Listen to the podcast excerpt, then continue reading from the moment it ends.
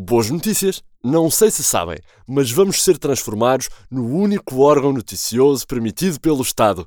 Ah, é ou não é fantástico? É mais uma dose do único podcast que diz sempre a verdade, o do inimigo público.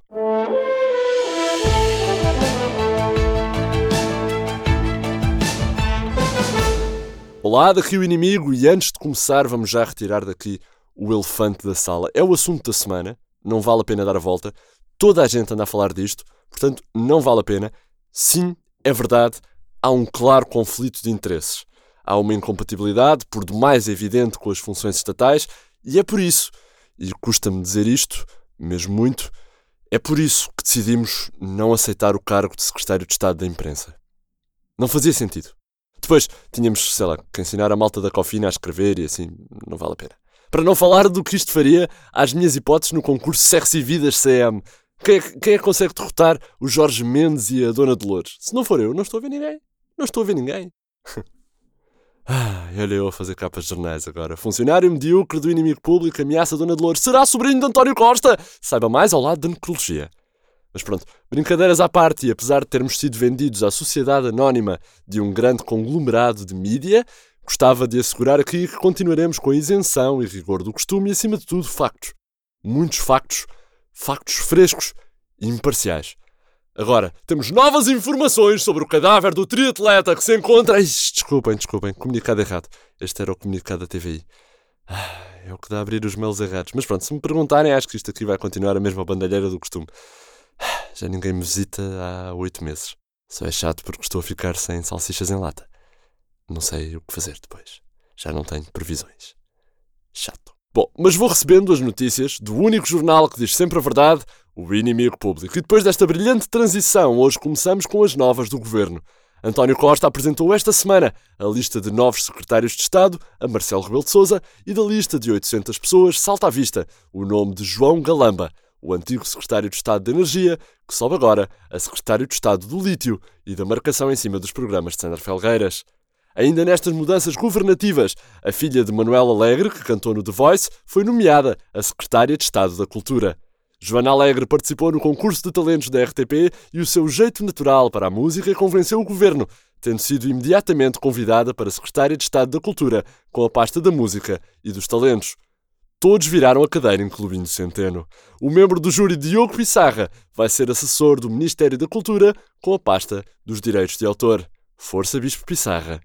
Também esta semana a Assembleia da República decidiu criar uma nova porta especificamente para André Ventura. Ora, o IP sabe que Ventura já terá comprado um sapo de loiça para colocar no chão, evitando assim que por ela passem deputados, assessores ou jornalistas ciganos. Uma das três. André Ventura exige ainda que a porta seja virada para o lado oposto da travessa do Poço dos Negros, por razões ainda por explicar. Já no panorama internacional, depois da nova Catalunha, também as claques do Sporting exigem o direito à independência. As claques estão fartas, fartas do controle centralista dos sucessivos presidentes e querem, através de um referendo, formar um novo clube independente e livre. O movimento independentista entrou em confrontos violentos já com Dias Ferreira, o líder dos moços de reumático. E claro, para além disto, acompanhem também este vosso pequeno gostinho de práveda na versão impressa todas as sextas com o público. Esta semana, a chamada de capa vai para a indecisão do Parlamento, que não consegue escolher entre uma porta especial ou uma cadeira ejetável para o lugar de André Ventura. O deputado Ventura não está disponível para ser porteiro do grupo parlamentar do CDS e o CDS acha mal, não é? Acha mal que o Telmo Correia tenha de pedir licença ao Ventura cada vez que quer sair do hemiciclo para chegar a horas ao seu segundo emprego lá como comentador de fora de jogo de Seferovic, não é? Está mal, está mal, claro. A distribuição de lugares na ala direita da Assembleia continua a causar polémica e então Ferro Rodrigues até chamou um primo, que é pedreiro, para lhe fazer o orçamento da instalação de uma porta para a aventura, incluindo um escorrega e uma fechadura com leitura da retina, como uma Batcave. As hipóteses em cima da mesa para a aventura são então uma nova porta, uma cadeira ejetável, um sistema de tiro em rapel, um túnel ou duas andas. Ainda na versão em papel, Nuno Artur Silva afastou o conflito de interesses com a venda das produções fictícias, vendendo-as a João Galamba. O alegado conflito de interesses que levou à saída de Nuno Artur Silva da administração da RTP foi terraplanado a poucos dias da tomada de posse dos, sei lá, 500 secretários de Estado do novo governo, e o agora governante vendeu as produções fictícias ao seu colega de energia, João Galamba, que pode ser dono de empresas que se dedicam à criação de rimas com a palavra turquês e à redação de anedotas para o mercado do Pacífico. Porquê? Porque isso não está relacionado nem com barragens, nem com lítio, nem com piercings, nem com Sandra Felgueiras. E o que é que isto leva?